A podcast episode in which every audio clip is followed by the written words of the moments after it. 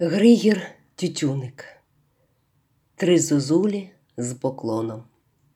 Я виходжу за клуба в новенькому дешевому костюмі. Три вагони цегли розвантажив з хлопцями-однокурсниками, той купив, і з чемоданчиком у руці. І перше, що бачу, хату Карпа Яркового, а перед нею молоденька сосна рівними рядочками на жовтому піску.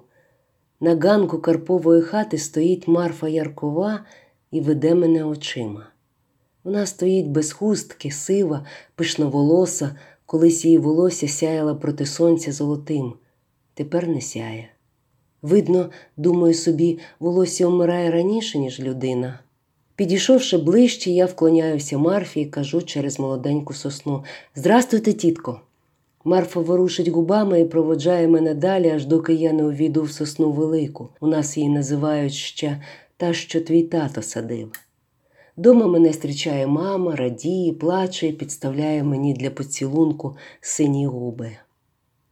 Мамо, питаю після того, як у ці студентські новини розказано, сесію здав, костюм ось купив. А чого тітка Марфа Яркова на мене так дивиться? Мама довго мовчить, потім зітхає і каже: Вона любила твого тата, а ти на нього схожий. Марфа, тоді її в селі за маленький зріст звали маленькою Марфою. Знала, що лист від тата приходить раз на місяць. Вона чула його, мабуть, ще здалеку, той лист, мабуть, ще з півдороги, і ждала. Прийде до пошти, сяде на поріжку, тонесенька, тендітна, благенькі, вишивані сорочині і рясній спідничині над босими ногами, і сидить, сяє жовтими кучерями з-під чорної хустки. Втекла від молотарки або від косаря, за яким в'язала, або з лук, де сіно скартують. Сидить на поріжку і обриває пелюстки на ромашці, шепочучи Є, нема, є, нема, є. Коли з пошти виходив наш поштар дядько Левко, височенний, худющий, як сама худорба, з брезентовою поштарською сумкою через гостро піднете вгору плече, Марфа підхоплювалась йому назустріч і питалася тихо, зазираючи знизу в його очі. Дядечку Левку, а от мишка є письонце? Нема, отказував Левко, блукаючи очима поверх золотого марфиного волосся, що вибилося з-під чорної хустки. Не брешіть, дядечку, є. Ну, є, є, так не тобі, а Софії. Дядечку Левку, дайте я його хоч у руках подержу. Нельзя. Чуже письма нікому давати не можна. Заборонено. Я тільки в руках подержу, дядечко, і отдам. Сині марфані очі запливають слізьми і сяють угору на дядька Левка ще синіші. Левко озирається довкола, зітхає немічно худими грудьми і манить Марфу пальцем за пошту. Там він дістає із суми конверт і простягає Марфі. На, тільки нікому не кажи, що давав, бо за це виженуть мене. Ні-ні ні, дядечку, аж похлинається від щирості Марфа. Ось вам хрест святий. Вона хапає з ливкових пучок листа, сльози рясно котяться їй по щоках, пригортає його до грудей, цілує зворотну адресу. Чорнила слізьми не розмаж, каже Левко і одвертається, жде. Марфа, якщо поблизу не видко людей, не скоро віддає йому листа, мліючи з ним на грудях, і шепоче, шепоче. Ну, от бачте, нічого я йому і не зробила. Тепер несіть Софії, я ж нічого йому не зробила. Спасибі, дядечку, рідненький.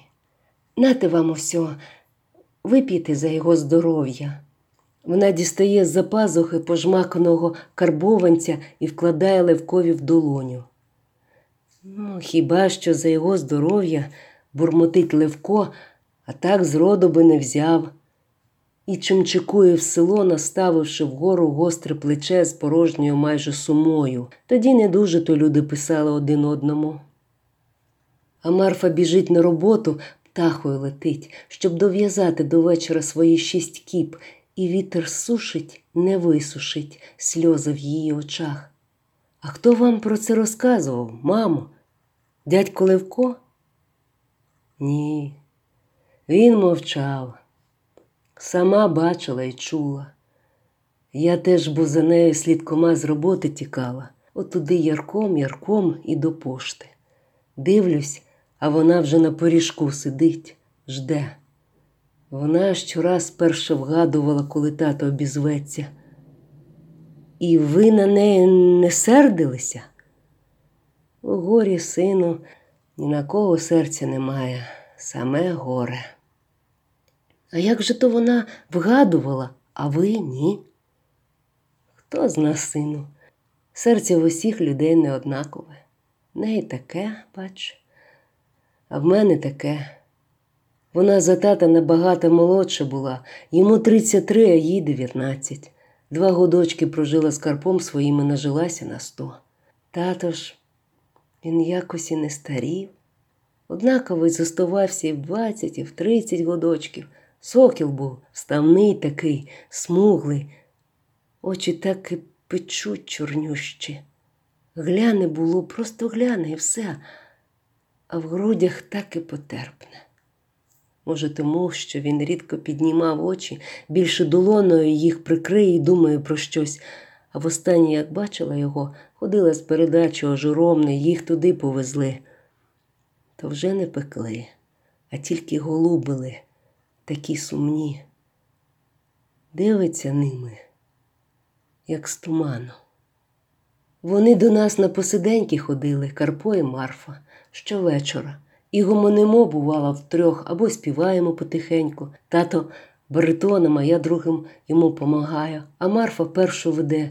Голосок у неї тоді такий був, як і сама вона, ось ось наче переломиться. Ну, ловкий.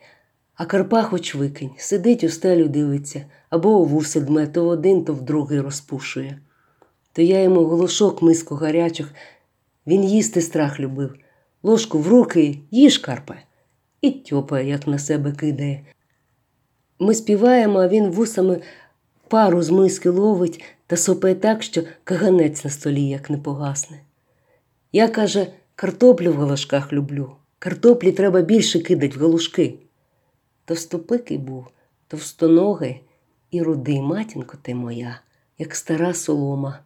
Марфа проти нього перепілочка. Ото гляне було, як він над глушками катується, зітхне посеред пісні і одвернеться, а сльози в очах, наче дві свічечки голубі.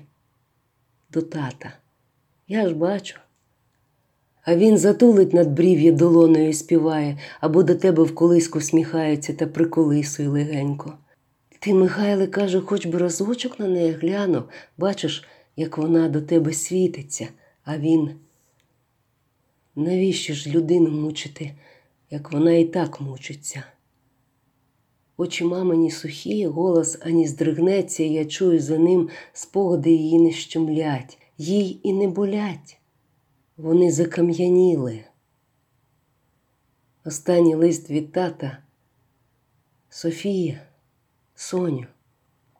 Учора дав мені товариш скалку від дзеркальця. Я глянув на себе і не впізнав. Не тільки голова і брові посивіли. Зразу подумав, може, то іні, це на дворі було. Тернув долоною. Ні, не іні. Більше не дивитимусь. Часто сниться мені моя робота, наче роблю вікна, двері, флінчасті, столи, ослони. І так мені потім руки засверблять, що буває ложки хлопцям ріжу на дозвіллі, а руки як не свої. Ти питаєш, як нас годують, як одягають на зиму? Годують такою смачною юшкою, що навіть Карпо Ярковий 15 мисок умолотив би, ще й дубавки попросив. Дяганка, звичайна, селянам до неї не звикати. Всю ніч снилася мені моя сосна. Це вона вже досі в коліно, а може, і вища. Сосна, а за нею річки синє крило.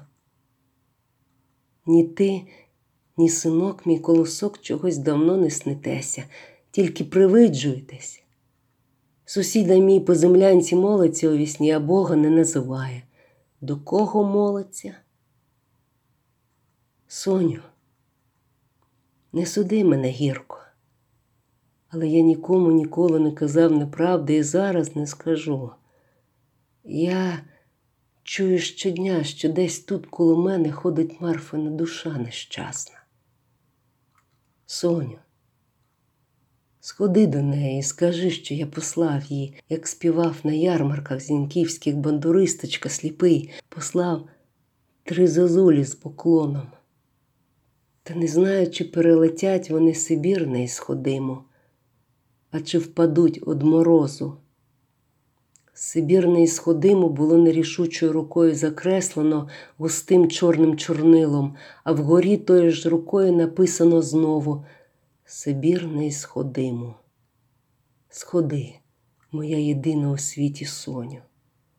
Може, вона покличе свою душу назад, і тоді до мене хоч на хвильку прийде забуття. Обіймаю тебе і несу на руках колиску з сином, доки й житиму. Колись це було. А я й досі думаю, як вони чули одне одного Марфа і тато. Як? А ще думаю, чому вони не одружилися так одне одного чуючи? Тоді не було б тебе, шумить велика татова сосна.